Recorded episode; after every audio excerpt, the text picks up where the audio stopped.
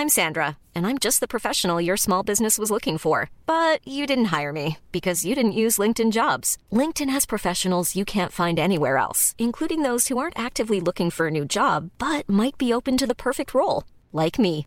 In a given month, over 70% of LinkedIn users don't visit other leading job sites. So if you're not looking on LinkedIn, you'll miss out on great candidates like Sandra. Start hiring professionals like a professional. Post your free job on linkedin.com/people today. Bonsoir, bonjour, bon après-midi à tous et bienvenue dans ce nouvel épisode d'Histoire de succès, le podcast où des personnes viennent vous raconter tous les jeudis matins leur parcours vers leur succès. Je suis Fabrice Florent, je suis votre hôte et cette semaine je vous propose de retracer l'histoire d'Angelo Follet qui est aujourd'hui plus connu pour son activité sur Instagram derrière le compte Balance Tapper mais qui a aussi moult cordes à son arc. Avant d'aller dans l'Instagram game, Angelo est avant tout réalisateur d'albums musicaux. Il a travaillé notamment avec Christine and the Queens, Grand Corps Malade, Giorgio, Eddie De Preto, Aloïs Sauvage et j'en passe. Plus récemment, Angelo est devenu thérapeute. Dans la lignée de son travail d'accouchement avec les artistes, il propose aujourd'hui à des particuliers de les accompagner dans leur vie. Comment Angelo en est arrivé là? Il raconte tout ça dans cette interview où on va très vite très loin dans l'introspection. Un immense merci à lui pour la confiance accordée. J'espère que cet entretien vous parlera d'une manière ou d'une autre. En 2020, j'aimerais donner un sérieux coup de fouet à ma newsletter, donc n'hésitez pas à vous abonner tout de suite. Le lien est dans les notes de cet épisode. Je vous enverrai un nouvel email tous les premiers et les troisièmes lundis de chaque mois pour chaque nouvel épisode d'Histoire de Daron. Je partagerai avec vous des réflexions, des lectures et bien sûr aussi mes épisodes de podcast. Quant à nous, je vous donne rendez-vous jeudi prochain dès 6h du matin dans ce podcast pour une nouvelle histoire de succès. Mais d'ici là, abonnez-vous au podcast, mettez-lui une bonne note sur votre appli de podcast préféré, venez mettre un commentaire sur www.histoire avec un s de succès.com. C'est le meilleur moyen de soutenir ce podcast si vous l'aimez. Tous les liens sont bien sûr dans les notes de cet épisode. De mon côté, je vous souhaite de passer un très bon moment en compagnie d'Angelo. Merci à vous pour votre écoute. Très ouvert comme discussion. Après, on peut digresser. Enfin, tu vois, en fait, si ça dure un quart d'heure de plus, moi je m'en fous. Ouais, d'accord. Euh, j'ai pas, j'ai pas de, j'ai tu pas de poses soucis. des quoi. questions ou faut que je Ah oui. de ma bio Je te pose plein de questions. Ah ouais, Oh là ok, là, cool. Non, non, non, laisse-moi, Cool. driver le truc, tu vas voir. Donc on est avec Angelo Follet. Salut, Salut. ça va? Ouais, très bien. Alors Angelo qui est plus connu euh, sur internet euh, par le pseudo euh, Balance Tapper. Oui. Qui est un podcast, qui est un podcast, non pas du tout, qui est un compte Instagram que tu as lancé il y a, il y a un an, c'est Ouais, ça? un peu plus d'un Un peu an. plus d'un ouais. an. C'était en fin août, début septembre de l'année dernière. Et donc, euh, je t'avais proposé de, de, de parler un peu parce que j'avais vu à côté de ça que tu étais thérapeute aussi. Ouais. Et je m'étais dit, tiens, ça pourrait être cool de, de faire parler Angelo de comment il en est venu à créer ce, à créer ce compte. Ouais. Et en creusant un peu, je suis tombé sur une page Wikipédia. T'as pas creusé beaucoup parce que je crois qu'elle arrive à. Euh, j'ai pas creusé. Et en fait, j'ai juste tapé ton nom, ce que j'avais jamais fait jusque-là, en fait, parce que je m'étais arrêté à euh, voilà, Ouais. Angelo. Enfin, j'ai pas mal regardé ce que tu faisais, euh, et je me suis rendu compte qu'en fait, tu et c'était pas ton métier, en fait. base. non. Le gars a composé et a réalisé des, des, des tas et des tas d'albums en fait que Ouais. vous avez sans doute euh, entendu dans vos oreilles quoi tu vois et j'avais pas du tout cette dimension là donc quand je suis tombé sur ta page Wikipédia j'ai fait ok très bien ça donne toute autre dimension à l'interview donc Ouais. c'est- encore mieux je suis très Cool. content Euh, donc effectivement est-ce que tu peux te présenter rapidement? Quel, quel, quel âge t'as aujourd'hui euh. Angelo? Euh, 34 ans. bravo toutes mes félicitations Merci. Je suis très content d'avoir 34 ans. Ouais. J'ai attendu longtemps. Euh, d'avoir 34 ans d'avoir spécifiquement 34 ans. Non, mais tu sais, d'être euh, adulte. Je sais pas. ah oui Ouais. Sauf qu'aujourd'hui, je fais ma crise d'ado aussi en même temps, donc c'est Ouais. cool. c'est un peu décalé. est-ce que t'as de ce là t'as pas fait ta crise d'ado quand t'avais 15-16 ans c'est ça? Je pense que je l'ai faite, mais euh, je, je pense que je l'ai faite, mais pas pas autour de 15-16 ans, plus dans les, la vingtaine, vraiment. Ok. Hmm. Euh, C'était ça ta question? Quel âge j'ai? Non, c'était juste pour que tu te présentes un Voilà, petit peu. ah oui. de j'ai j'ai 34 euh, et euh, j'ai deux casquettes principales, deux métiers qui sont euh, les deux sont dans l'accompagnement et dans euh, comment dirais-je l'aide, on va dire. Le premier c'est directeur artistique. Je dis le premier parce que c'est le premier chronologiquement. Aujourd'hui c'est celui qui est passé plus en deuxième et donc le, le le deuxième qui est passé en premier, ça devient très compliqué d'un coup, c'est effectivement d'accompagner les personnes en thérapie. Euh, donc ça, ça passe soit par de la psychothérapie, soit par du coaching de groupe, euh, des ateliers. Et, euh, voilà. Et dans les deux cas, effectivement, c'est pour moi de l'accompagnement et amener, aider aider les personnes à, à exprimer qui ils sont, quoi, à mieux se connaître. Ok. L'une des questions que j'aime bien poser à tous mes invités, c'est à quoi ressemblait Angelo quand il avait 7-8 ans? Ah. Euh, De ce qu'on m'a dit. Tu te Euh, souviens je, plus je, je me souviens un peu, mais, euh, mais je pense que euh, globalement, j'étais un enfant euh, très discret. Euh, je suis enfant unique aussi, donc euh, j'ai aussi appris à m'occuper euh, seul, beaucoup. Et euh, j'étais plutôt timide euh, jusque. Franchement, ça, j'ai dû passer au moins euh, bah, bien 20, 25, 27 ans à être vraiment timide, réservé. C'est vrai qu'aujourd'hui, quand, quand les personnes me rencontrent euh, et que je leur dis, bah, tu sais, avant, moi, je n'osais pas parler aux gens, alors que je suis hyper sociable aujourd'hui. Euh, voilà, c'est un peu surprenant, mais euh, ouais, timide, réservé, j'étais plutôt calme. Il paraît que ma mère me disait, ouais, je suis pas, j'ai pas été un enfant trublion. à foutre le bordel. Par contre, effectivement, en classe, il paraît que j'étais souvent au fond et que j'aimais bien discuter. Euh, je suis plutôt, j'ai plutôt été toujours un, un bon élève. Euh, puis c'est, c'est allé de plus en plus, c'est-à-dire qu'au au début je travaillais bien et puis après je devenais toujours euh, major. Euh, tu sais, c'est vraiment l'enfant relou qui, qui, Ah oui. qui bosse pas beaucoup, qui parle aux autres, qui, tu vois, qui fout un peu le, le- le bordel, mais gentiment, mais qui a quand même des très bonnes notes. Donc euh, voilà, ça, je pense que c'était pour faire plaisir à ma maman les notes. C'est vrai. Ouais. T'avais- T'étais un peu drivé vers, euh, vers euh, un- une bonne, enfin, comment dire, d'avoir d'avoir des bons résultats, c'est ça? Ouais, ça a été, euh, ça a été un, un gros gros euh, mantra de mon enfance. Il faut bien travailler. Il faut bien travailler. euh, le travail, c'est important. Quand je vois mon, mon, mon grand-père maternel, même encore aujourd'hui, euh, à son âge, euh, première question qu'il me pose, c'est le travail? Euh, voilà, j'imagine que c'est une génération euh, pour qui euh, le travail était important, et d'autant plus euh, une famille d'immigrés où bah, il fallait travailler pour pouvoir s'intégrer et puis trouver un, un, un foyer, un chez-soi. Voilà, je pense que c'est vraiment par habitude, par nécessité, par inquiétude que cette phrase est devenue vraiment un leitmotiv euh, de mon enfance. Et puis, euh, c'est marrant parce que ça a bou- vachement bougé dans le sens où euh, ma mère m'a vu m'épuiser au travail. Euh, j'ai toujours frôlé le burn-out, mais j'ai jamais été dedans. Et, et elle me voyait crever, crever, crever, quoi. Et elle me dit, et maintenant, c'est, mais repose-toi. Donc, elle a un nouveau mantra qui est repose-toi. Arrive à un Ça me va bien. âge. Ça. tu disais que tu disais tout à l'heure, on va revenir un peu après à, à ton enfance, mais tu disais que t'as jusque 26, 27 ans, t'étais Ouais. très timide et que d'un coup d'un seul t'as basculé. Ouais. C'était- T'as eu un déclic particulier par rapport à ça? Ouais, j'ai, euh, j'ai, euh, bon, ça, ça revient aussi à parler de l'enfance, la petite enfance, mais euh, disons que j'étais à la fois euh, timide, réservé. En même temps, j'ai toujours été dans des milieux assez créatifs, donc il y a toujours eu quand même la notion de faire quelque chose en public. Ça veut pas dire que j'étais à l'aise, mais je le faisais quand même. C'est-à-dire que je pouvais être chanteur lead de mon groupe de rock euh, au, lycée ou après, mais je fermais les yeux sur scène et je parlais pas entre les chansons. Tu vois, c'est, très contradictoire parce que j'avais envie d'être là et pas du tout envie d'être là. Et euh, j'ai été très colérique aussi à cette période. C'est-à-dire que euh, je pense que j'avais beaucoup de mal à gérer mes frustrations. Euh, j'avais beaucoup de mal à faire des choses avec euh, avec les gens. J'ai- toujours eu l'impression euh, à, cette époque-là de d'avoir euh, de mieux faire seul que à plusieurs. Euh, ce qui est aussi très contradictoire avec ce que je défends comme propos aujourd'hui. Et du coup, euh, ce qui a vraiment changé, c'est qu'en fait, j'ai un, un géniteur, euh, qui est donc mon père biologique, euh, et un père adoptif qui est, qui est très très vite devenu, devenu mon père euh, papa de cœur. Et euh, je on s'est retrouvé en fait avec mon géniteur. C'est lui qui m'a retrouvé sur YouTube. enfin via Facebook euh, à euh, 27 ouais un truc comme ça Ok. et ça ça a tout changé c'est-à-dire que j'avais plus de migraine, j'avais plus mal au bide, j'avais tous les mots que j'avais, j'avais même fait des, des plein plein d'examens pour le bide parce que j'avais tu sais ce qu'on appelle les reflux. Euh, j'avais ça en permanence, un truc hyper acide dans la trachée ou dans le, dans, la- dans le conduit de digestion qui, qui me bloquait. J'avais énormément de mal à manger. j'étais pas du tout à l'aise pour manger en public, manger avec d'autres gens.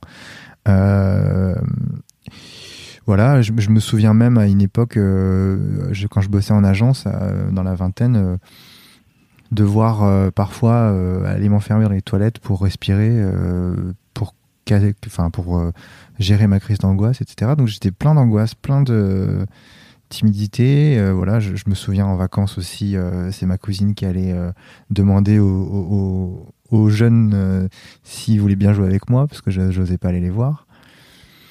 Donc ouais, c'est je dirais que c'est presque l'inverse d'aujourd'hui. et ce qui a vraiment basculé, c'est le jour où Facebook est arrivé ça a créé des connexions avec des personnes mhm. suggérées. Et il se trouve qu'une personne de ma famille a eu suggéré mon père. Euh, biologique. Et euh, du coup, ils se sont échangés. Et lui, apparemment, me cherchait depuis longtemps. Sauf qu'il connaissait pas mon nom de famille puisque ma mère s'était mariée avec Monsieur Follet. Et euh, du coup, il a jamais eu l'idée, enfin, il a jamais trouvé quoi. Et je pense qu'à bout d'un moment, il a lâché l'affaire. Et puis là, en fait, on avait un groupe de, rock à l'époque et du coup, on avait pas mal de petites vidéos sur YouTube avec les débuts des blogueuses, etc. Et, et là, il y a une des blogueuses que j'avais pas vue depuis longtemps qui me dit euh, Je crois qu'il y a un message pour toi en commentaire euh, sur une vieille vidéo qu'on a faite il y a 10 ans, limite, tu vois, il y a 8 ans ou wow. Et je regarde et c'est euh, Arthur qui me dit Hello, Ciudad, donc américain. Et, et je savais que c'était lui, quoi. donc après, on s'est ajouté sur Facebook, on a discuté et puis on a décidé de se voir. Je suis allé aux États-Unis après pour aller le voir. Je voulais pas qu'il vienne en France. Waouh! Ouais. ça change pas mal de trucs. Et ça, et ça a réglé tout ça, ça a réglé une grosse partie de mes questionnements. Ça, ça a ouvert aussi un champ de questions énorme parce que du coup, ben, je me dis, ok, il me manque la moitié de moi-même, donc je vais aller voir euh, tout ça. Donc j'ai profité de la semaine aux États-Unis pour lui poser toutes les questions que j'avais à lui poser. Euh, ce qui est toujours étonnant de, dans le fait de retrouver une, une partie de son histoire, c'est de voir que parfois les deux versions ne coïncident pas. Donc quand je demande à ma mère qu'est-ce qui s'est passé, quand je demande à mon père qu'est-ce qui s'est passé, c'est c'est pas du tout la même version. Donc c'était à moi de faire ma sauce en fait et de me dire avec quoi j'ai envie de repartir et euh, qu'est-ce que j'ai envie de me raconter. Et en même temps, bon bah c'est leur histoire. Moi, mon histoire elle est simple. Je suis né à Puteaux euh, en 85. Il se trouve qu'il n'y a pas de père. Il se trouve que je suis né à 7 mois euh, prématuré. Bon, qu'est-ce que j'en fais quoi? Et et voilà, et après ça a ouvert d'autres questions dans mon arbre. Et euh, c'est comme ça que petit à petit, je me suis mis à la psychogénéalogie euh, en tant que thérapeute. Waouh. Et tu penses aussi que cette euh, comment dire cette vocation de thérapeute qui t'est venue plus tard vient aussi de cette rencontre-là à ce moment-là? Bah, c'est à partir de ce moment-là, donc à ouais 27, que que j'ai vraiment été pris de passion pour euh, la thérapie, pour euh, l'esprit humain. En fait, ça, ça me passionne depuis que je suis ado. Je fais un bac L pour être psy et au final j'ai fait des études d'art, mais, mais euh, c'est un sujet qui me passionne et, je pense que j'apprendrai toute ma vie et que je me poserai des questions toute ma vie et il n'y a pas de problème avec ça. Et, et à ce moment-là, en fait, j'étais déjà en thérapie pour être accompagné sur, sur mes questionnements justement identitaires, parce que au-delà d'être euh, un enfant qui n'a pas eu de père à ce moment-là, tu cherches ton identité pendant 25-27 ans, et en plus on est immigré, donc il y a aussi double culture. Enfin, la question de l'identité et de qui suis-je, euh, dans quelle étagère, c'est, c'est, ça a été un long processus, quoi, jusqu'à lâcher la question en fait. Ah ouais, à quel âge tu t'es dit ok c'est bon j'en peux plus? Bah ça c'est après après mes formations, après un peu le parcours thérapeutique que j'ai fait. Euh j'ai compris que j'avais pas forcément besoin de mm. savoir et que euh, pour moi la seule réponse valable c'est je suis donc mm. euh, c'est fou comme parfois on cherche des réponses à des questions pendant toute une vie en fait et jusqu'au moment où on se rend compte qu'en fait cette question elle n'a pas forcément lieu d'être et que la réponse elle est toute simple en fait. Ouais, ouais, ouais. ben oui, oui, parce qu'elle est simple à partir du moment où, euh, où je pense que tu es prêt à l'entendre. Hein, parce que parce que tout le temps où tu te poses cette question, c'est euh, c'est des vraies remises en question existentielles, quoi. Donc, euh, l'être humain est fait comme ça, quoi. Ok. Revenons à, ton adolescence, si tu veux bien. Alors oui, il y a un, truc dont je voulais te parler aussi, c'est tes parents, ils, font quoi comme métier à l'époque quand tu dis qu'ils sont dans le, dans le, milieu du Alors, t'as dit de l'artistique, c'est ça? Alors oui, ma mère, euh, du côté de ma mère, ils sont tous danseurs et danseuses. Et euh, mon, mon, mon père adoptif, enfin, mon papa, et du coup, est, euh, il est commercial euh, dans, dans du papier, dans la papeterie. Ok. Donc, euh, qu'est-ce qui t'amène vers, vers la musique à ce moment-là?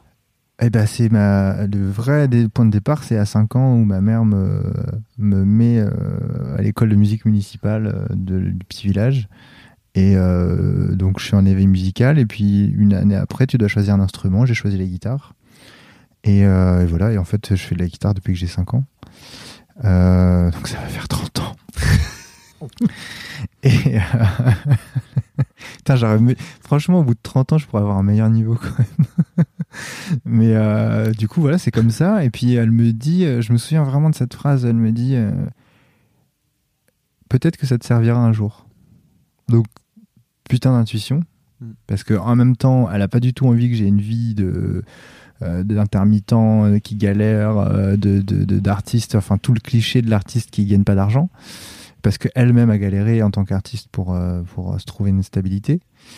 Et en même temps, c'est elle qui me met à la musique, c'est elle qui fait de la danse, et, toute la famille du côté de son côté est dans l'artistique et dans l'art du spectacle, la scène, quoi. Donc moi, j'étais vraiment bercé par le costume, par des répètes à la maison, à dans l'appart tout petit, par des tournées en bus, par euh, les backstage de comment on prépare un spectacle euh, deux trois jours avant le- le- le- la date. euh, et ouais, j'ai été bercé là-dedans, quoi. C'est vraiment mon univers et euh, et euh, c'est un, un- un univers dans lequel je me sens bien et je me sens vraiment beaucoup moins à l'aise sur scène, quoi. ouais. Ouais, ouais, ouais. Alors, et c'est et c'est marrant parce que ça, ça m'a quand même donné envie d'être sur scène, mine de rien. Faire de la guitare aussi. Donc j'avais un groupe et euh, Ça, tu plutôt à l'adolescence, c'est ça tu ouais, disais ouais, ouais, bah 15, 16, 17 jusqu'à euh, 22 et puis après ça a duré encore un peu quelques années. Et puis on s'est rendu compte que c'était compliqué de euh, mettre autant d'énergie, de pas gagner d'argent avec, de voir qu'il y avait autant de euh, trucs pistonnés aussi dans le milieu et que bah, nous on connaissait personne donc on, je rajoutais les gens un par un sur Facebook ou sur MySpace à l'époque enfin tu vois c'était et euh, et en fait euh, je voyais bien que j'étais aussi pas pas à l'aise sur scène tu vois. Par contre j'adorais composer au studio euh, chez moi parce que j'avais pas de studio à l'époque. En fait j'ai réalisé assez assez assez tard que fait ce que j'aimais dans l'artistique c'était dans les coulisses comme j'ai été quand j'étais petit quoi et pas devant. Et, et, et pourtant, ça s'est transformé pendant toute la- toute l'adolescence en croyance que euh, être un artiste, c'est être sur scène. Sauf que, en fait, non, j'aime bien être euh, planqué dans mon studio à faire des trucs euh, dans mon coin et, euh, et voilà, et être, et être dans les backstage de, de, de, de tout ce qui s'y passe. euh. Mais tu montais quand même. Bah, je montais quand même parce qu'en fait, euh, c'était, j'avais un projet très très égoïste euh, de, de groupe où euh, je disais toujours que si j'avais eu assez de mains, j'aurais fait ça tout seul. Sympa le mec. Donc d'où la colère dont je te parlais tout à l'heure. L'enfant hein. unique en même temps. c'est- Ah bah oui, oui, mais enfin, ça, ça justifie pas tout non plus. Non, non, mais. Mais euh, effectivement, j'ai j'ai pas appris à partager. Ouais. J'ai pas appris à partager. Euh, et puis surtout, en fait, je savais tellement ce que je voulais que c'était forcément plus lent quand quelqu'un d'autre le faisait, quoi. Tu vois Ou moins bien, ou pas exactement ça. Donc, euh, au-delà d'être enfant unique, colérique, j'étais perfectionniste et je le suis toujours. Donc, c'est vrai que j'ai plutôt un, un, comportement et un filtre, si tu veux, du monde où je vais plutôt voir ce qui va pas et plutôt voir euh, ce qui manque.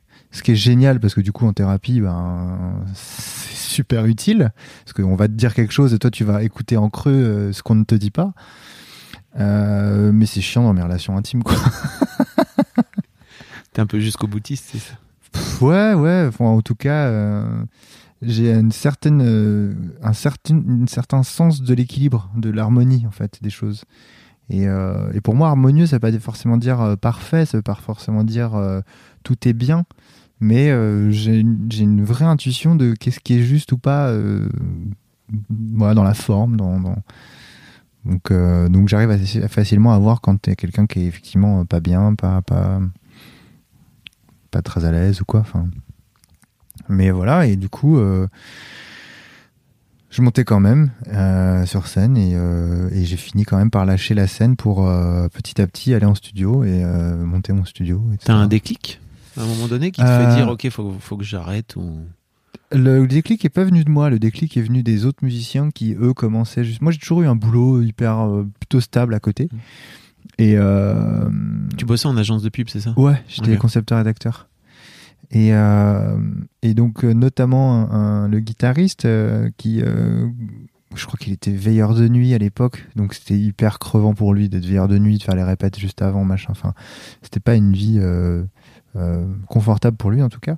Et de, ce, de ce fait, il a commencé un peu à chercher d'autres voies. Donc il s'est remis un peu à, à- à- pareil à, son chemin euh, enfin au chemin professionnel familial qu'il avait. C'est-à-dire euh, il, il il, con- il conceptualise des cuisines enfin ils font de Mhm. l'archi d'intérieur etc du coup il est allé dans cette branche puis finalement il a aussi rencontré quelqu'un puis finalement ils ont eu un enfant et puis finalement ils sont partis à Lyon. Là d'où il vient en fait. Il est revenu à sa base euh, chez lui euh, dans ce que son oncle fait depuis des années etc voilà pareil pour le batteur euh, qui a plutôt fait de la- l'ingé son après qui continue à le faire. Et puis euh, Agnès la claviériste euh, est toujours claviériste et elle est toujours elle joue plus que jamais dans des projets dans d'autres projets quoi. Ok. Mm. et donc toi tu décides donc t'as quel âge? T'as 20 22 23 c'est ça tu dis? 22 non 22 23 euh, non non 22 23 on était encore dans le groupe. Je pense que j'avais euh, je pense que c'était juste avant euh, juste avant le, le- le retrouvaille du père euh, du Janiter ça devait être vers 25 26 quoi un truc comme ça ok Ouais. et donc tu te décides de te lancer euh, et donc la créer ton studio c'est ça tu dis Bah, la cré- non, là, là, ça c'est pas venu comme ça, c'est-à-dire que j'ai, euh, je bossais en agence et puis je me rendais compte que je mettais beaucoup, beaucoup de ma créativité au service de, de, de- de choses commerciales euh, et de marques euh, de yaourts et de biscuits et de voitures. Voilà. Bon, ça a fait, un- ça a fait sens pour moi un certain temps et puis euh, au final, je me suis dit mais qu'est-ce que tu fous? Et euh, pile à ce moment-là, je, je tombe euh, nez à nez avec deux DA, enfin deux boss de- d'un label que j'adore. Le label qui avait à l'époque Woodkid et là où je suis aujourd'hui, Ouais. c'est ça qui est énorme. Euh, donc Pierre était aussi un des, un des, un des labels. Un donc des, Pierre un qui est ton manager aujourd'hui Alors Pierre, non, ça c'est Timothée mon manager. Pardon, et ouais. Pierre c'est l'homme qu'on a croisé euh, juste après, tu sais. Et euh, lui c'était le DA de, de Green United Music ok voilà, qui était le label. Et donc je tombe sur moi les deux boss de Green United Music que je connaissais parce que je, je- je connaissais une des artistes euh, qui était managée là-bas. Et je leur dis, mais faites quoi les gars? Et ils me disent, bah, on vient prendre un brief. Je dis, un brief? Il me dit, ouais, un brief musique. Je un brief musique pourquoi? Il me dit, bah, pour, on fait aussi beaucoup de musique à l'image maintenant, musique de film, musique de pub, musique euh, pour les marques, etc. Je me suis dit, putain, mais c'est ça la transition en fait. je vais continuer à être dans le milieu parce que je le connais très bien, mais je vais faire ce que je sais faire, quoi. Et ce que j'aime faire. Du coup, bah, j'ai lâché mon CDI, je suis parti là-bas. Euh, j'ai bouffé des pattes pendant un oui c'est ça j'allais ouais, dire ouais. tu Oui, vas oui, trop j'ai- vite quoi tu, tu décides de lâcher ton CDI ah comme ouais, ça. Bah, je sentais que ça allait plus. Pour le coup, j'ai pas. euh, j'ai pas eu peur. J'ai rarement eu des moments de bug. Ça a toujours été hyper. euh, ouais, hyper fluide quoi ouais, hyper fluide. Euh, en fait, la peur m'a jamais empêché de. C'est-à-dire que je, ça veut pas dire que j'ai pas peur, mais euh, Mm. et du coup, euh, du coup, bah voilà, j'y suis allé, j'ai bouffé des pattes pendant pendant un an, mais on, on m'a construit une intermittence. Euh, puis alors mon, mon pour tout premier taf, c'était un taf de stagiaire. J'ai- Je, je renommais les morceaux iTunes. C'est-à-dire qu'on reçoit plein plein de morceaux qu'on va mettre à l'image, et ces morceaux souvent ils ont des noms bidons ou machin. Et en fait, pour commencer à créer la, la librairie musicale et qu'elle ait un sens, du coup, il bah, fallait trouver des noms euh, qui évoquent un peu ce sur quoi ça pourrait être potentiellement placé, tu vois. Qu'est-ce qu'évoque le morceau, etc. Et puis je faisais les tags aussi, tu vois. Donc Ouais. super, super intéressant. Et, euh, et voilà, et finalement, ils ont vite vu que j'avais d'autres compétences, donc j'ai commencé à faire la com, parce que j'étais bon en com, du coup. Donc ils avaient pas de site pour ça, ils- ils- on a monté un site. donc là pour le coup au départ t'es pas du tout dans l'aspect artistique Pas du tout. ok Mais c'était un compromis. Je me suis dit, ok, au moins je travaille dans un, au, au moins je suis dans un studio. Tu vois, je fais Mm. pas de musique, mais je suis dans un studio. Et puis euh, ils ont vu que euh, j'avais un avis quand même assez tranché sur euh, la direction artistique de certains projets, sur euh, voilà, je donnais mon avis alors qu'on me le demandait pas, mais mais voilà, c'est hyper important ça comme conseil c'est à dire qu'en fait t'as foutu un pied dans la porte Bah j'ai, ouais. Mais t'as pas fait que juste foutre un pied dans la porte et te poser ton cul là en te disant on va attendre que ça se passe et que un jour l'opportunité arrive. T'as- Ouais, ouais. Tu, tu l'as déclenché aussi. Ouais, c'est ça. C'est c'est Tu que ramenais je- un peu ta fraise quoi. Ouais, ouais, ouais. bah, je voyais, je les voyais en séance en studio, et puis je passais une oreille parce qu'à ce moment-là, j'avais, j'avais pas forcément un truc à faire. Puis j'écoutais, j'étais au fond, et puis ils me voyaient, et puis, puis je- mais je- si je peux me permettre, là, en fait, ce serait cool de mettre plus de reverb ou plus de machin ou plus de trucs ou de mettre le pont avant le refrain parce que ça créerait de la dynamique. Puis il se trouve qu'au bout d'un moment, en fait, ils ont compris que j'avais un vrai euh, regard euh, de DA, en fait. Et euh, du coup, en fait, après, je me suis, euh, en 4 ans, à la fin, je suis devenu directeur de la création musicale là-bas. Euh, ce qui, euh, ce qui m'a permis de rencontrer pas mal d'artistes, de me faire un, réseau et puis surtout d'être très très euh, aguerri dans la notion de musique à l'image. Donc je m'occupais aussi des clients, etc. Enfin, ça restait quand même dans la publicité, ça restait quand bon, ça restait pour des belles marques, mais j'étais dans la musique, quoi, tu vois. Et puis au bout d'un moment, à force de faire des remarques, euh, du coup, euh, bah, ils m'ont dit, bah attends, mais t'as qu'à le faire. Donc j'avais j'avais un ordi à moi. J'étais le seul dans la boîte à avoir un ordi avec tous les plugins, avec les avec Logic dedans et tout.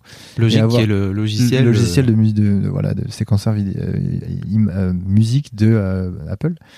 Et, et j'étais le seul à avoir euh, le droit d'avoir un clavier, avoir euh, pouvoir faire des prises de son et tout ça machin. euh, euh, en, en dehors des séances de studio avec les ingés quoi. Et euh, du coup bah moi j'avais trouvé une espèce de compromis où je m'occupais des clients et en même temps s'il y avait besoin que je mette ma patte et que je reforme, enfin je restructure un morceau ou que j'arrange le truc, hop tout de suite j'avais le droit de le faire. Donc ça ça les arrangeait bien aussi parce qu'ils avaient deux postes en un. Euh, Toujours bien d'être. euh, multicasquette moi c'est un peu la mode de survie dans dans, dans, dans mon, dans mon fonctionnement quoi. When you're ready to pop the question, the last thing you want to do is second guess the ring. At Bluenile.com, you can design a one of a kind ring with the ease and convenience of shopping online. Choose your diamond and setting. When you find the one, you'll get it delivered right to your door. Go to Bluenile.com and use promo code LISTEN to get $50 off your purchase of $500 or more. That's code LISTEN at Bluenile.com for $50 off your purchase. Bluenile.com code LISTEN. Et, euh, et en parallèle de ça, en fait, j'ai continué à faire de la musique solo et donc à commencer à faire de la musique au service des autres, c'est-à-dire à commencer à arranger et puis à composer et puis à enregistrer et puis à mettre en forme et puis à finalement faire de la réal, quoi, sans m'en rendre compte. Et euh, C'est qui les premiers artistes qui te, qui te font confiance comme ça euh la première, c'est Christine and the Queens. Voilà, j'ai bien fait de te poser la question en fait parce que C'est la première. t'allais pas le dire. C'est les premières artistes. T'allais pas le dire. Non, je sais pas si. Non mais en fait, je, je, je pense suis que pas name dropping, mais en même temps, si c'est important dans l'histoire, je, je- évidemment, je- Bah, avec, c'est avec pas- joie d'en parler. C'est pas anodin quoi. Non, c'est pas anodin Elle parce qu'en fait, elle, pour elle, le coup, elle tout juste. démarre. Elle vient de signer chez Because. Elle fait son, son EP qui est juste avant l'album.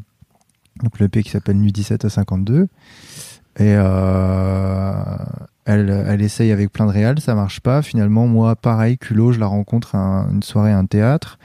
Et je lui dis, tu bosses sur quoi? Elle me dit logique. Je fais, bah vas-y, ça te dit, j'essaye un truc, euh, j'ai logique aussi. Ok. Et elle me dit, mais t'as fait quoi déjà? Et tout. Je fais, bah rien. De la pub. Mais, mais la pub pour euh, Des musiques de et en fait, euh, elle, euh, elle me dit ok, un peu bon.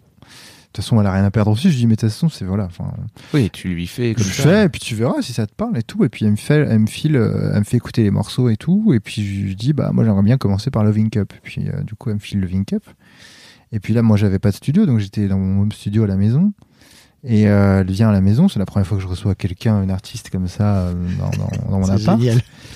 Elle, euh, donc moi je suis un peu stressé quand même parce que je me dis bon bah quand même, euh, elle me file son bébé, euh, c'est pas rien. Et elle écoute, elle se met donc devant la console. Moi je suis derrière, je suis dans son dos. Et je la vois, elle bouge pas. Je me dis putain merde, ça lui fait rien quoi. Elle écoute quoi. Et donc elle- le morceau se finit et puis elle se retourne. Elle me dit je peux le remettre? Je fais oh vas-y. Elle remet. Là, je vois qu'elle bouge un peu et tout, machin. Elle, elle ponctue un peu, tu vois, le, le- le morceau, les, les trucs qui se passent, les différents événements. Et euh, moi, c'est une phrase qui restera gravée dans ma mémoire. euh, J'espère, euh, si j'ai pas Alzheimer toute ma vie, c'est qu'elle se retourne et elle me dit, bah merci, c'est la première fois que j'entends ma musique, quoi. Waouh. Voilà. Et euh, elle m'a dit un deuxième truc qui m'a marqué, c'est euh, j'espère que mon projet va marcher, comme ça tu auras, beaucoup d'artistes à produire. Et en fait, elle a ouvert la porte à la, la réal pour moi. Euh, donc, donc un grand merci. Et, euh, et voilà. Et en fait, euh, de fil en aiguille, ben, après dans les, dans les noms un peu que, qu'on peut connaître, il y a du coup Encore Malade qui a écouté Christine qui m'a appelé. Et puis après, il y a Giorgio qui a écouté Grand Corps Malade qui m'a appelé et après c'était Eddie De Preto qui avait écouté Giorgio et voilà on, a bossé ensemble. C'est les, les grandes lignes un peu de ce que j'ai fait. Après il y en a eu pas mal d'autres mais euh, voilà. Et comment tu fais pour euh, passer de, de réaliser euh, Christine and the Queens, qui est, je pense, euh, de la musique un peu plus dansante, etc., à Grand Corps Malade, où pour le coup, là. on se fait vraiment chier Non alors, alors, J'adore Grand Corps Malade, vraiment. euh, j'adore vraiment cet artiste. Ouais. Mais euh, c'est vrai que c'est pas, c'est pas du tout la- le, le même style, quoi, tu vois. Est-ce que C'est com- pas le comment même style. ça se passe dans le boulot ensemble, tu vois? Avec Grand Corps? Ouais. franchement c'est une crème c'est un des mecs que je préfère dans la vie Euh, il est hyper inspirant, hyper sage, euh, hyper euh, généreux. Et euh, en fait, euh, en fait, très très vite, on s'est, enfin, on s'est vite compris. C'est-à-dire que lui, c'est, en fait, je crois qu'il y a pas mal d'artistes qui m'appellent parce pour ma patte, en fait, pour finalement pour ma musique, alors que c'est la leur, tu vois, évidemment. Mais du coup, je sais pas comment dire quoi. C'est il n'y a pas de négo. Euh, et encore moins avec grand corps euh, enfin où euh, franchement même là la dernière BO la vie scolaire euh, il me dit bon euh, voilà. Le mec passe comme ça en disant voilà, t'as aussi fait la BO de, des patients. patient de patients, scolaire ouais. Et de- oui, bon, voilà. j'ai fait les deux derniers albums de, de grand corps et les deux derniers les Ouais. deux films ouais, les BO des deux films. Et pareil il me dit bon bah tu regardes le film une fois on te file un ours de deux heures et puis tu tu vois quoi. Tu verras il y a des trous hein, donc c'est là donc il faut de la musique je suis ok C'est, aussi simple que ça. Et après, je lui envoie la musique et il me dit ah bah c'est cool, euh, il y a juste ça à bouger et basta quoi. Ouais, ça va. Totale super confiance. vite. Ah ouais, ouais, c'est- génial, c'est Mm. génial parce qu'en fait, il... c'est marrant parce que du coup, il me permet d'être artiste à cet endroit-là et de dire euh, qu'est-ce que moi j'ai envie de faire dans, dans- voilà dans. Et donc il y a des artistes comme ça, Giorgio c'est pareil, on, on bosse beaucoup comme ça à l'instinct, Mm. euh, il me laisse faire et puis euh, des fois il met du temps à digérer parce que c'est pas vraiment son truc. Finalement euh, il écoute, il me dit putain c'est le meilleur morceau. donc ça c'est chouette quoi. Ok. Donc ouais j'ai j'ai de, de la place en tout cas, c'est cool. Ce qui est marrant, c'est que de ce fait-là, avec la, la BO de film, tu reviens à ton métier initial qui est de Carrément. refaire de la musique de, de pub. Ouais, De- de- musique, de, musique à sur- l'image. Sur de l'image, quoi. Ouais. Ouais, ouais, ben, en fait, en fait, c'est ce que j'aime bien dire, c'est que tout ce que j'ai fait, tout ce que j'ai appris à faire aujourd'hui, je m'en sers.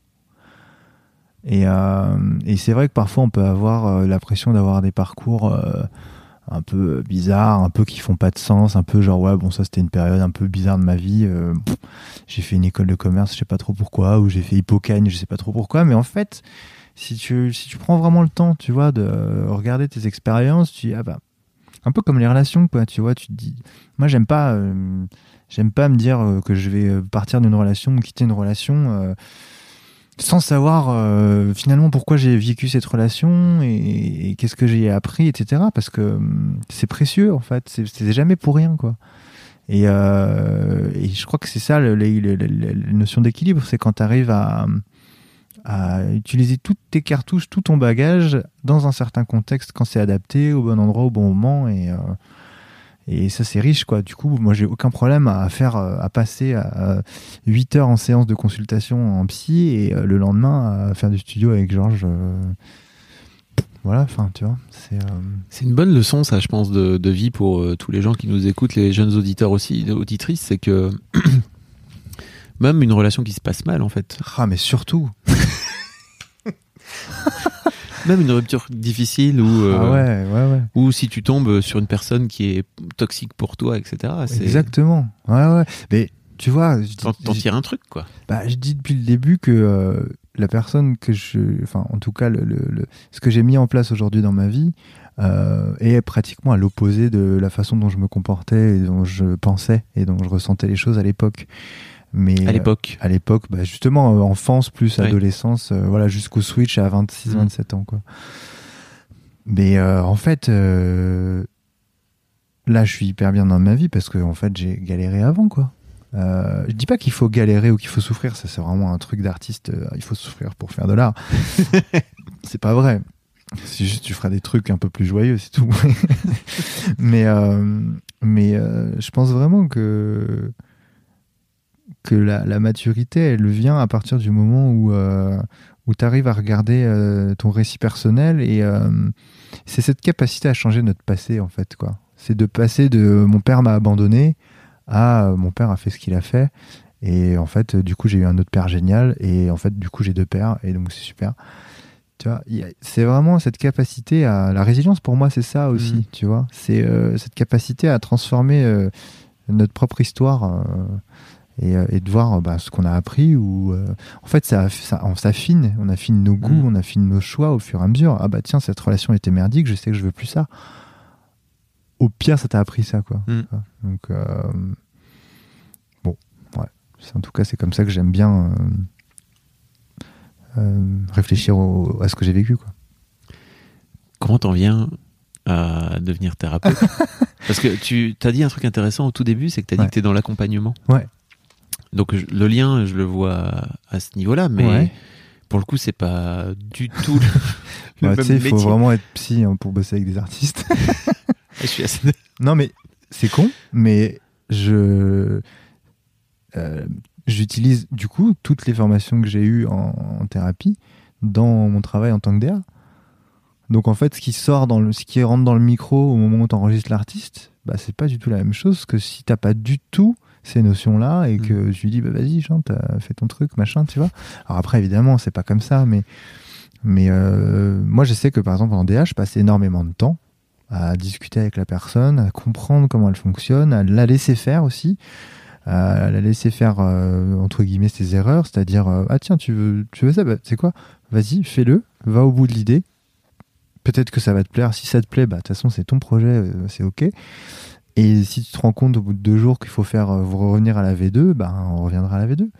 Mais euh, je pense que c'est un cheminement. Donc euh, c'est en ça que accompagner quelqu'un dans son propre cheminement, que ce soit une expression artistique ou une expression physique ou orale dans une séance euh, de consultation, pour moi c'est la même chose en fait. J'en suis venu à faire de la thérapie parce que j'ai moi-même eu des enseignements et des thérapeutes et des, et des coachs euh, qui m'ont qui m'ont permis de vraiment changer mon regard sur le monde et euh, c'est pas eux qui ont changé ma vie, ils m'ont permis de changer ma vie, mais, mais euh, c'était impossible pour moi de lâcher ça. C'est-à-dire que je suis toujours en thérapie, évidemment, je suis toujours suivi par plusieurs personnes et en supervision, d'autant plus quand tu es thérapeute. Mais je me suis dit, mais attends, euh, si ça m'a fait ça, c'est qu'il y a un boulevard de trucs déjà que, un, je connais pas, qu'on m'a jamais appris ni à l'école, ni mes parents, euh, même mes parents sont pas au courant.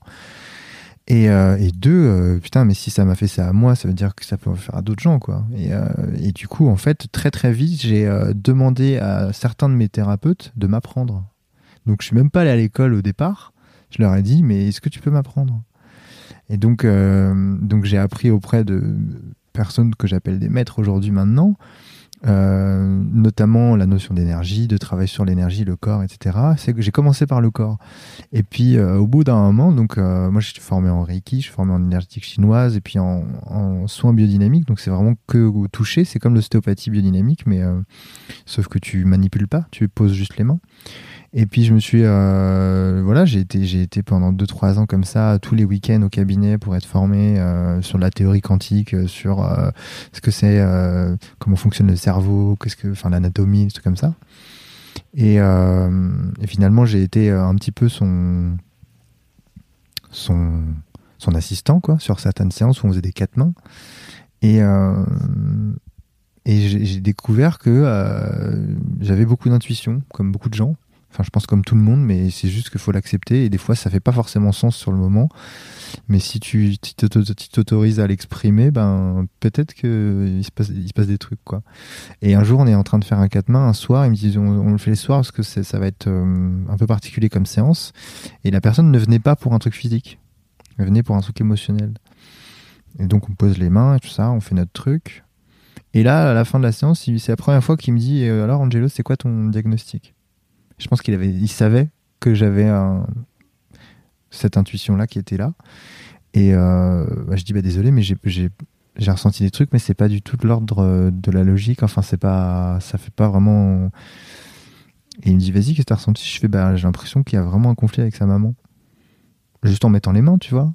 Et euh, et là, elle se met à pleurer. Enfin, la, patiente se met à vraiment. elle me dit mais oui, c'est ça, un truc comme ça. Et je me dis bon bah ok, super, merci, machin. donc du coup voilà et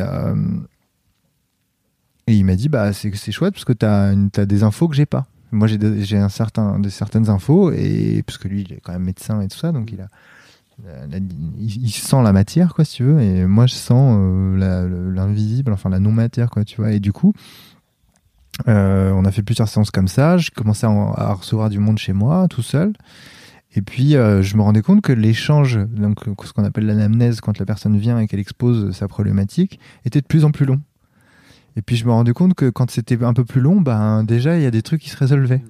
Et puis du coup, je me suis dit, mais attends, il se passe quoi Quand juste on parle comme ça ou quand Et donc du coup, bah après, naturellement, je suis allé plutôt vers la psy. Et euh, donc là, c'était plutôt école jungienne. Euh, euh, parce que parce que pour moi c'est vraiment l'endroit qui mélange la magie, qui mélange le non visible, qui mélange les médecines orientales et en même temps bah voilà tout l'héritage de Freud Ferenczi, euh, enfin voilà, tous les, tous les pontes de, cette époque-là en psychanalyse.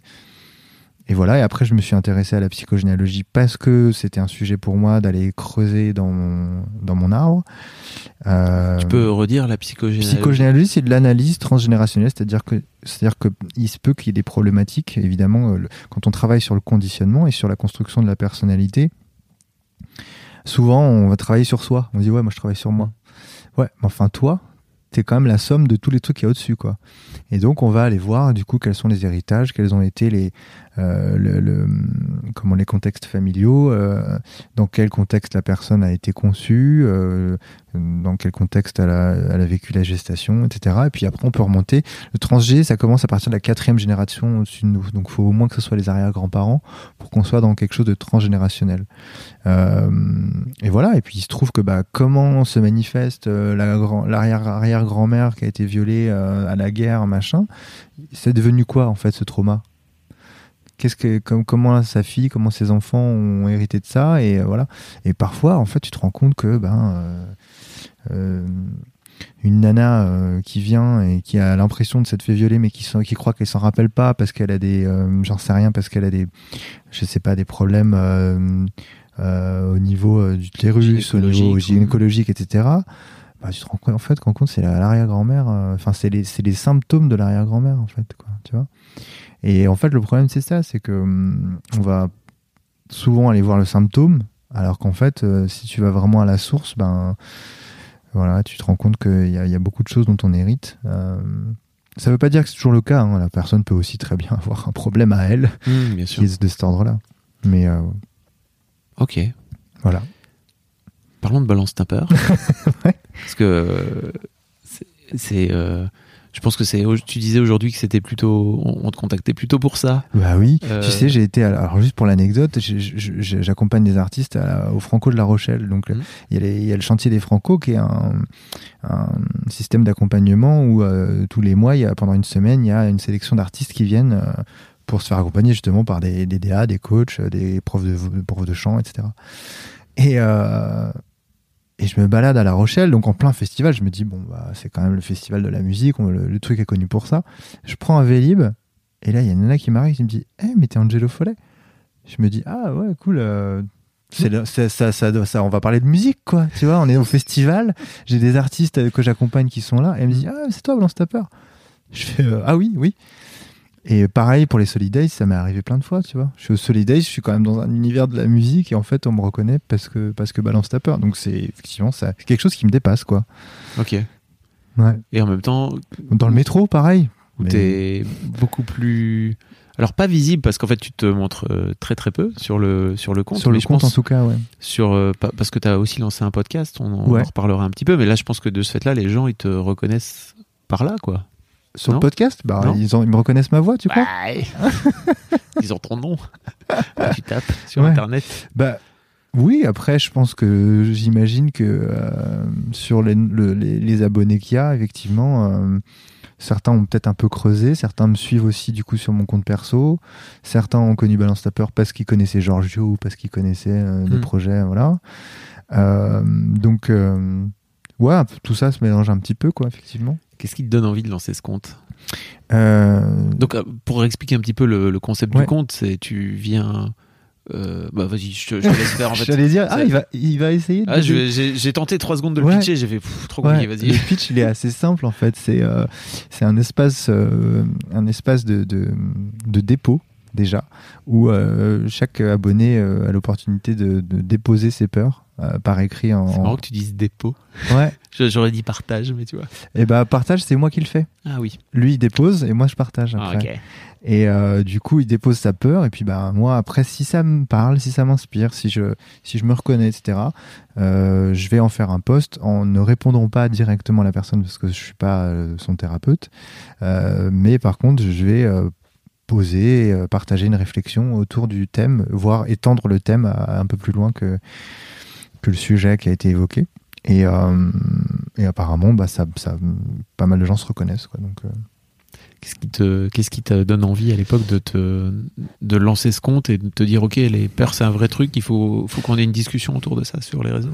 Il y a deux, euh, il y a, il y a- il y a deux euh, angles. Le premier angle, c'est que j'ai euh, énormément étudié les peurs en thérapie et en coaching et en stage de groupe et en rite. euh, Enfin voilà, j'ai fait énormément d'ateliers sur liés à la peur et je me suis rendu compte à quel point euh, c'était un mécanisme plus qu'une émotion souvent euh, qui euh, euh, empêchait euh, énormément de choses d'être ce qu'elles sont et donc euh, aussi de, passer à l'action et qui nous amène qui nous amène souvent à, faire des trucs complètement euh, à l'opposé de ce qu'on voulait faire ou voilà ou dire. Et euh, donc donc il y a déjà ça. Donc ça je m'en suis rendu compte par moi-même en expérimentant toutes les toutes les peurs etc euh, en groupe en plus et puis, euh, il y avait aussi euh, l'observation de certains comptes émergents euh, sur lesquels euh, on pouvait constater qu'il y avait quand même une, une, une- envie de bien faire, une envie d'apporter quelque chose, une envie d'apporter une réflexion et de transformer un peu Instagram euh, en autre chose que de l'image pure. euh, voilà, et c'est Instagram aujourd'hui, c'est un endroit où- sur lequel on peut réfléchir sur soi et je trouve ça génial.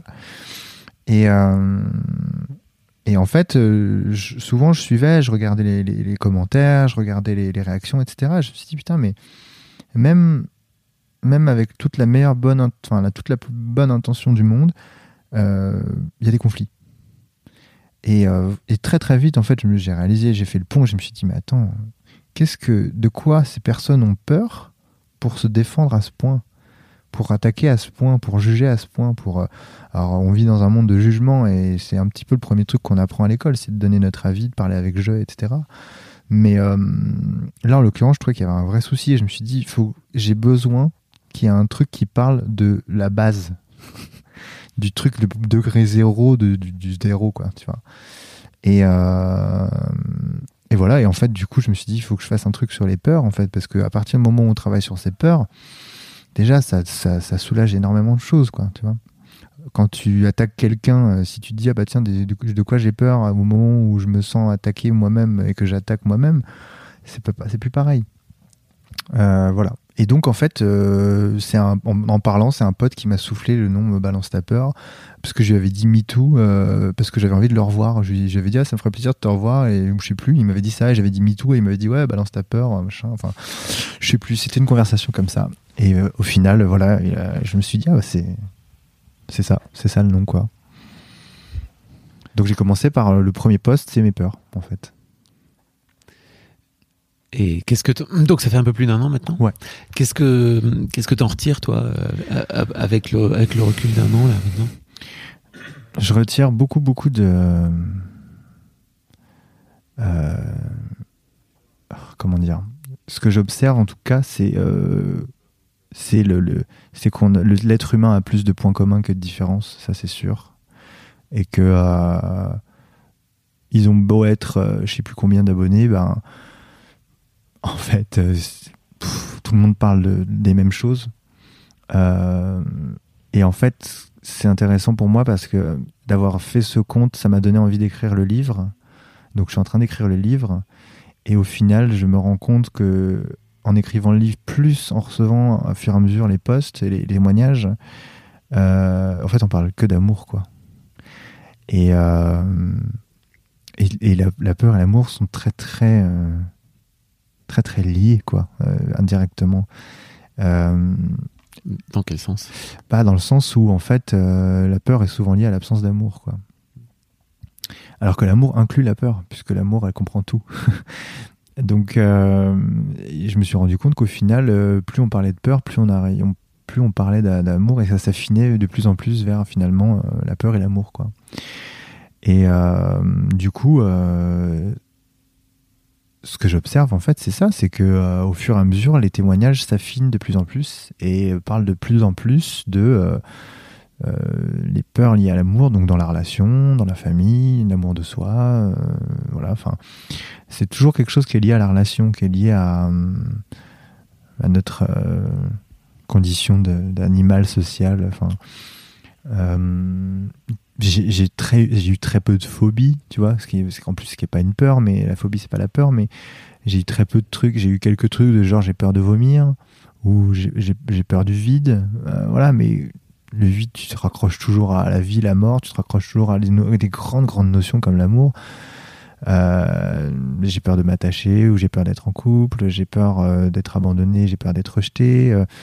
et en fait tout ça c'est vraiment le même le même matériau quoi tu vois donc, euh, c'est en train de se transformer en balance ton amour. C'est drôle parce que c'est, j'avais hésité avec ça. Et puis je me suis dit non, non, on va parler d'abord du truc qui fait chier tout le monde, quoi. Et puis on se rendra compte petit à petit. Oui, c'est un peu c'est un peu plus facile de faire balance ton amour que balance oui, ta peur. oui, oui. Puis c'était moins proche de balance ton porc, donc euh, ça, me faisait marrer aussi que ça soit dans les mêmes sonorités. Euh, tu as aussi lancé un podcast Ouais. où tu reçois des invités Ouais. pour faire des versions, on va dire, un peu étendues, c'est ça et, Oui, c'est comme un poste étendu. c'est ça, c'est-à-dire que euh, j'étais frustré très très vite de euh, euh, la limite de, tu vois, quand t'écris le poste, t'es limité à un certain nombre de caractères.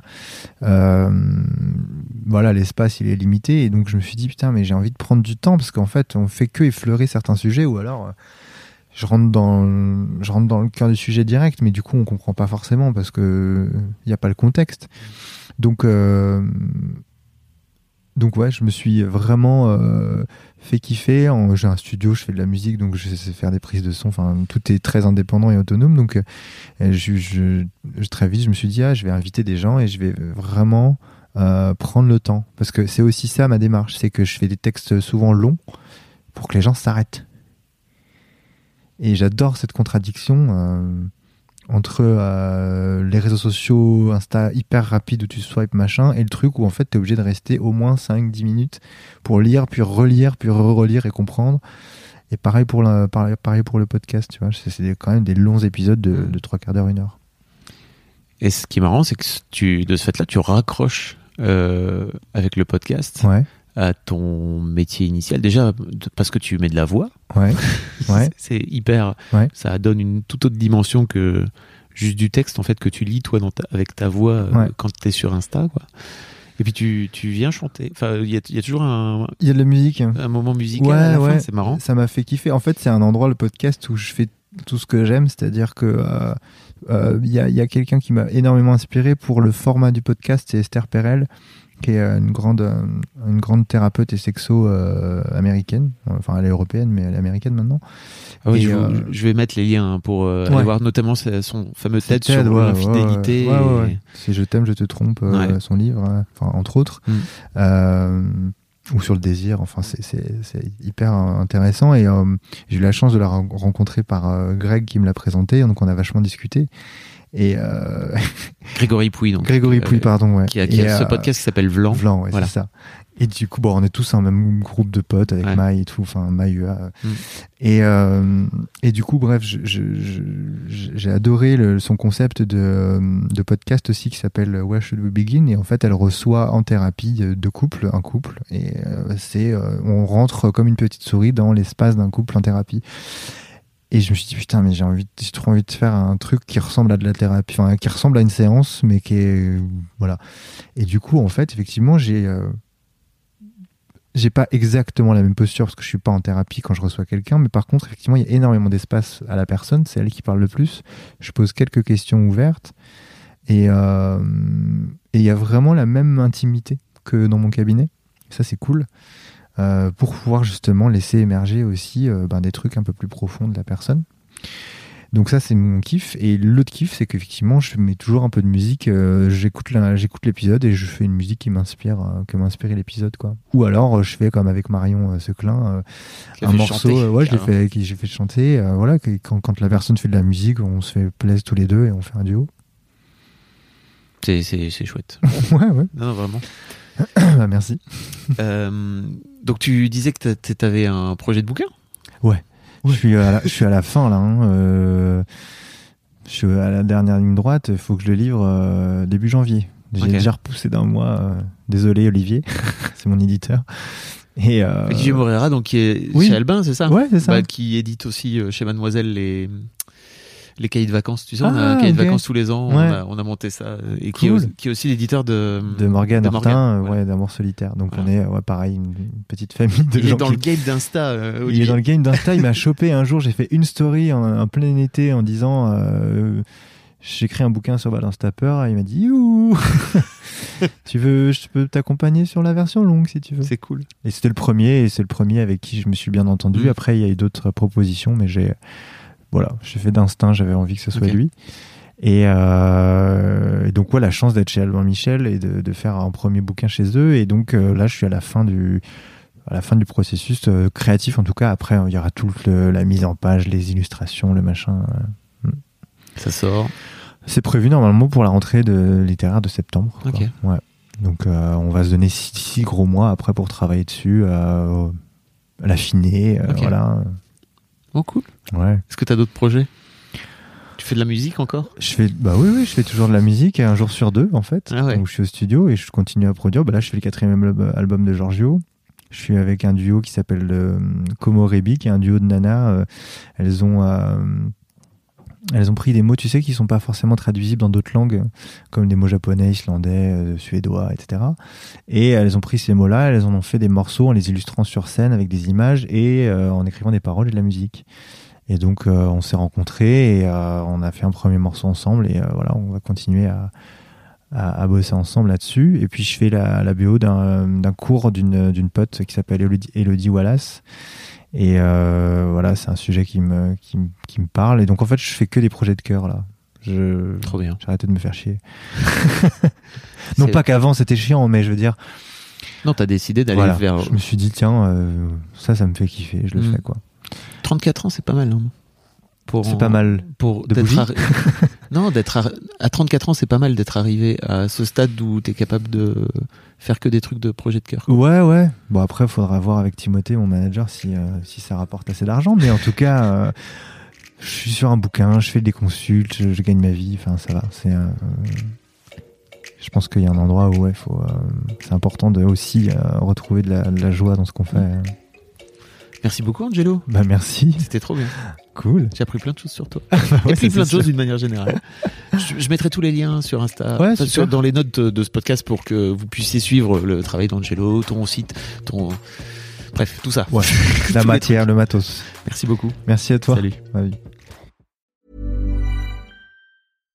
Hi, I'm Daniel, founder of Pretty Litter.